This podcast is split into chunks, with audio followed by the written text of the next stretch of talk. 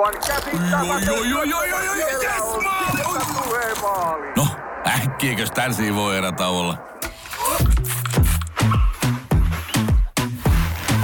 Tule sellaisena kuin olet, sellaiseen kotiin kuin se on. Kiilto. Aito koti vetää puoleensa.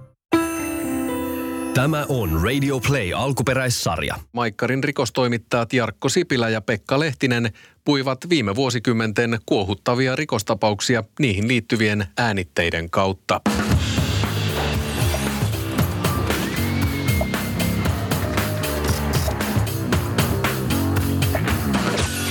Jyrki Järvilehdon veneonnettomuus tapahtui Tammisaaren lähistöllä Jomalviikin kapeassa kanavassa 18. kesäkuuta 2010. Entisen F1-kuljettajan omistama vene törmäsi kovassa vauhdissa sillan pieleen. Kyydissä oli Järvilehdon lisäksi hänen ystävänsä, joka kuoli. Järvilehto itse loukkaantui vakavasti. Ootko käynyt siinä Juumalviikin kanavalla? Olen käynyt itse asiassa, on ajettu veneelläkin läpi just se kyseinen onnettomuuspaikka siitä. Sehän on sellainen tosi kapea, pitkä kivireunainen, 450 metriä pitkä jopa. Ja siinä on viiden kilometrin nopeusrajoitus, eli aika alhainen. No niin on, ja sen kyllä ymmärtää sen, että siinä on vaan se viisi kilometriä. Sehän on, riippuu tietenkin veden korkeusta, mutta sanotaan näin, että se noin metri, jopa vajaa metri on sitä syvyyttä. Ja me tehtiin aikanaan rekonstruktio-ohjelmaa, jossa, jossa tosiaan tämä JJ Lehdon tapaus oli meillä käsittelyssä ja silloin me ajettiin veneellä tuo kanava. Ja ajettiin kyllä vähän enemmän kuin se viisi kilometriä tunnissa ja silloinkin sen tajusi, että kuinka vaarallinen paikka se on, jos sitä nopeutta on vähänkin siinä liikaa, koska pienikin ohjausvirhe, niin se on täys tuho, jos näin voi sanoa. No sillä Järvilehdon veneellä oli ilmeisesti nopeutta 60-70 kilsaa, että tästä ainakin siellä oikeudessa puhuttiin sellainen 6,4 metrinen siirei, mutta... Ja se on muuten ihan hirvittävä nopeus siihen, siihen aukkoon, kun mennään sitä kapeaa kanavaa pitkin. No siinä jonkinnäköinen virhe tapahtui ja se osui se pohja siihen, eh, tai jotenkuten sivuun ja siitä se lensi vielä sitten suoraan siihen sillan kupeeseen, sillan sellaisen betoniseinään. Ja, ja tota, mutta tämä juttuhan tiivistyi sen ympärille, että kuka sitä venettä ajo. Ja tästä on nyt meidän ensimmäinen nauha, että on käräjäoikeudesta Raaseporista ja tässä syyttäjä Antti Sundberg kyselee Järvilehdolta, että mitä oli oikein tapahtunut. Ja Järvilehto on tässä ehtinyt kertoa, että sieltä mökiltä oli lähdetty Tammisaareen ja siellä oltiin Baariin, baarissa. Kyllä. Ja Järvilehtohan oli lukuisia lukuisia kertoja ajanut sitä väliä.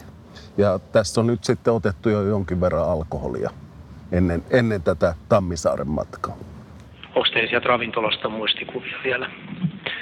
No, siis, siis sen verran, mitä mä kuulustelussakin sanoin, että kyllä mä muistan, että me Simon kanssa puhuttiin siitä, että eikö se aika lähteä. Joo. Ja sitten sit me lähdettiin siitä. Mutta sen jälkeen kyllä niin aika huonossa kunnossa on kyllä tuo muisti.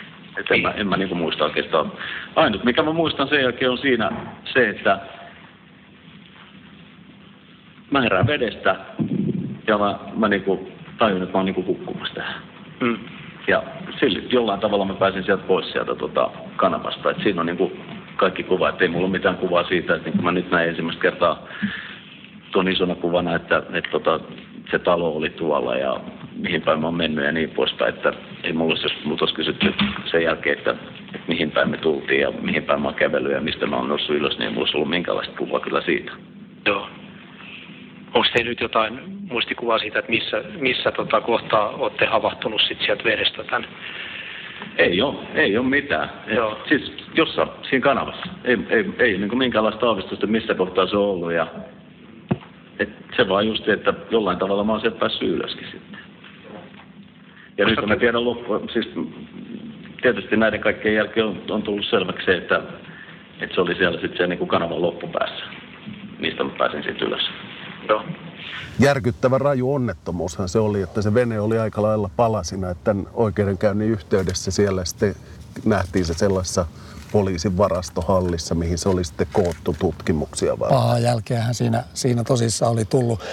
Tässähän oli kiinnostava homma se, että Järvilehti, Järvilehtohan vetosi tässä oikeudenkäynnissäkin tähän muistinmenetykseen, että hän ei muista tästä illasta suurin piirtein mitään, varsinkaan siitä itse onnettomuustilanteesta, mutta kuitenkin hän sanoi muistavansa sen, että ei hän ainakaan ajanut sitä, että tämä ystävä olisi ajanut sitä venettä, mutta, mutta todellakin niin, että hän ei ajanut. Se oli se muistikuva, mikä hänellä oli. Mutta kuunnellaan vielä toinen pätkä. Tämä on vähän lyhyempi, mutta Järvilehdon asianajaja Juhani Ripatti kyselee Järvilehdolla sieltä käräjäoikeudesta vielä. Osalta esitutkinnassa sivulla 36 lausuttu pitää paikkansa tähän kohtaan, että Arvioni mukaan olemme viimeisen kahden vuoden aikana olleet neljä viisi kertaa ravintolailtoja viettämässä ja silloin Simo on toiminut veneen kuljettajana. Mitä siellä keskellä sivulla? Joo, se on ihan YKK 5 kuudes alhaalta. Ja kun te heräsitte siitä sen onnettomuuden jälkeen, niin onko teille mitään mielikuvaa, että mistä te heräsitte? Heräsitte sitä uimasta, veneestä, Vedestä. vedestä? Mä olin vedessä silloin, kun mä heräsin. Ja silloin mä sen vaan ymmärsin tietysti, että nyt, nyt on niinku aika... Siis ensin tietysti mä en ymmärtänyt yhtään missä mä oon. Ainut mitä mä ymmärsin oli se, että mä oon vedessä ja on hukkumassa siihen. Et, et, niin kuin se oli se juttu. Ja sitten tietysti siitä niin oli pakko vaan päästä ylös, että ei siinä oikeastaan paljon muuta kuvaa kyllä siitä voi sanoa. Onko nyt ymmärrettävissä, niin kuin te olette syyttäjälle vastannut, että teillä ei todellakaan ole mitään mielikuvia, sen ravintola Santofeista lähtemisen jälkeen?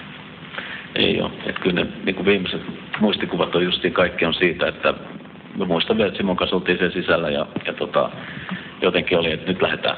Ja sitten tuli semmoinen yhteinen päätös siitä, että kyllä niin kuin kaikki muu on aika pimennossa. Eikä se ole pelkästään siitä, että, että tota, varmasti olen lyönyt kovasti koko kroppani siinä onnettomuudessa. Ja siinä on tietysti tapahtunut kaikenlaista, mutta kyllä aika kovassa juovukkeessa kyllä on ollut myöskin siinä vaiheessa.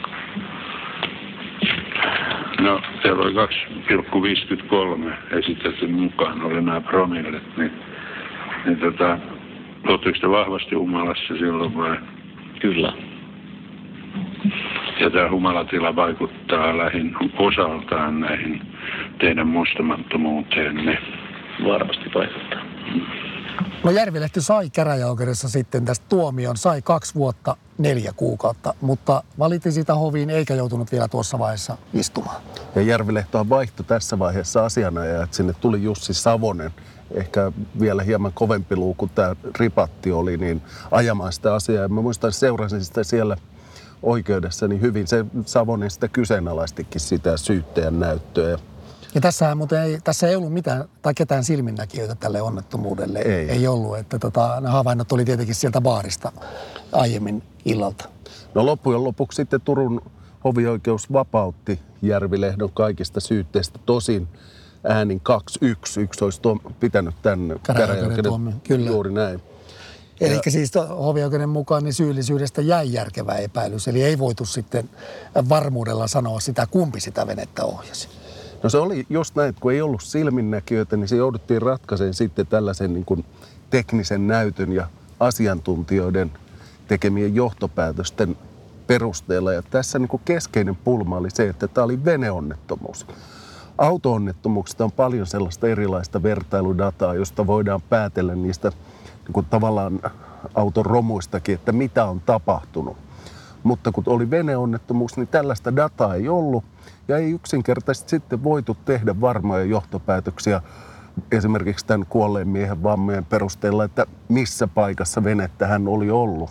Ja kun, kun sitten tavallaan tämä onnettomuus oli liian vaikea poliisin tekniselle tutkinnalle, niin se hovioikeus tuli siihen, että ei, ei yksinkertaisesti voitu tehdä varmoja johtopäätöksiä. Mm, ei, ollut, ei ollut muuta vaihtoehtoa sitten kuin antaa se vapauttava tuomio Niin, tästä. että silloinhan se on aina, että jos ei näyttö riitä osoittamaan jotain syylliseksi, niin silloin se on vapautettu. Niin, eli kuten sanoit, niin tuota auto-onnettomuuksissa niitä syitä ja seurauksia, sitä on tutkittu tosi paljon. Mutta tässä tosiaan hovioikeus, sehän suoraan aika lailla myös arvosteli Länsi-Uudenmaan poliisia siitä, että kun ei ollut tämmöistä teknisessä tutkinnassa tehtyä siis laske, laskelmia tai rekonstruktiota sitten niin kuin tämän veneen, veneen rakenteen ja henkilöiden ää, ää, sanotaanko liikeradoista sit sen törmäyksessä ja sen jälkeen, jolloin ei voitu tosiaan päätellä sitä, että kuka missäkin istuu. Ja just tehtiin näitä niin kuin vertailuja siihen, niin kuin, mitkä oli osia, jotka oli paikalle asetettu, eikä niihin, miten ne mahdollisesti liikku siinä onnettomuudessa. Mutta aika hankalaa se olisi ollut tehdäkin tällaista, tällaista niin kuin onnettomuusmekanismia, että ei se helppo työ olisi ollut poliisillekaan. Mutta kyllähän tämä niin J.J. Leidollekin totta kai oli kova paikka. Sen hän näki silloin oikeudessakin ja sen, sen niin aistetään. Tämä, tämä oli rankka, rankka paikka hänellekin, kun ystävä siinä kuitenkin meni. Ää, ja oli nyt sitten kuka tahansa ajanut sitä venettä, mutta, mutta tuota, olihan se nyt järkyttävä paikka hänellekin varmuudella. No se, se oli selvää, mutta se tästä opittiin, että kun kuutta 70 vene törmää sillan pieleen, niin se tuho on järkyttävä. Niin se on, että ehkä tässä nyt tässäkin, oli se sitten autonnettomuus ja tällainen, tällainen tota veneväylä, niin kyllä siinä vaan niitä nopeusajatuksiakin kannattaa noudattaa. Ei ne turhan päite sinne ole laitettu.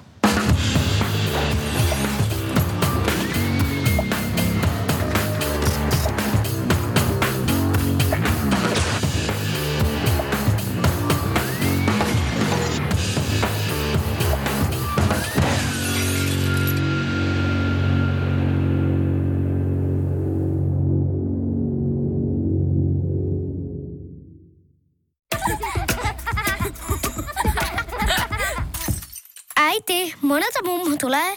Oi niin.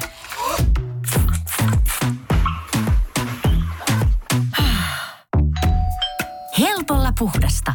Luonnollisesti. Kiilto. Aito koti vetää puoleensa.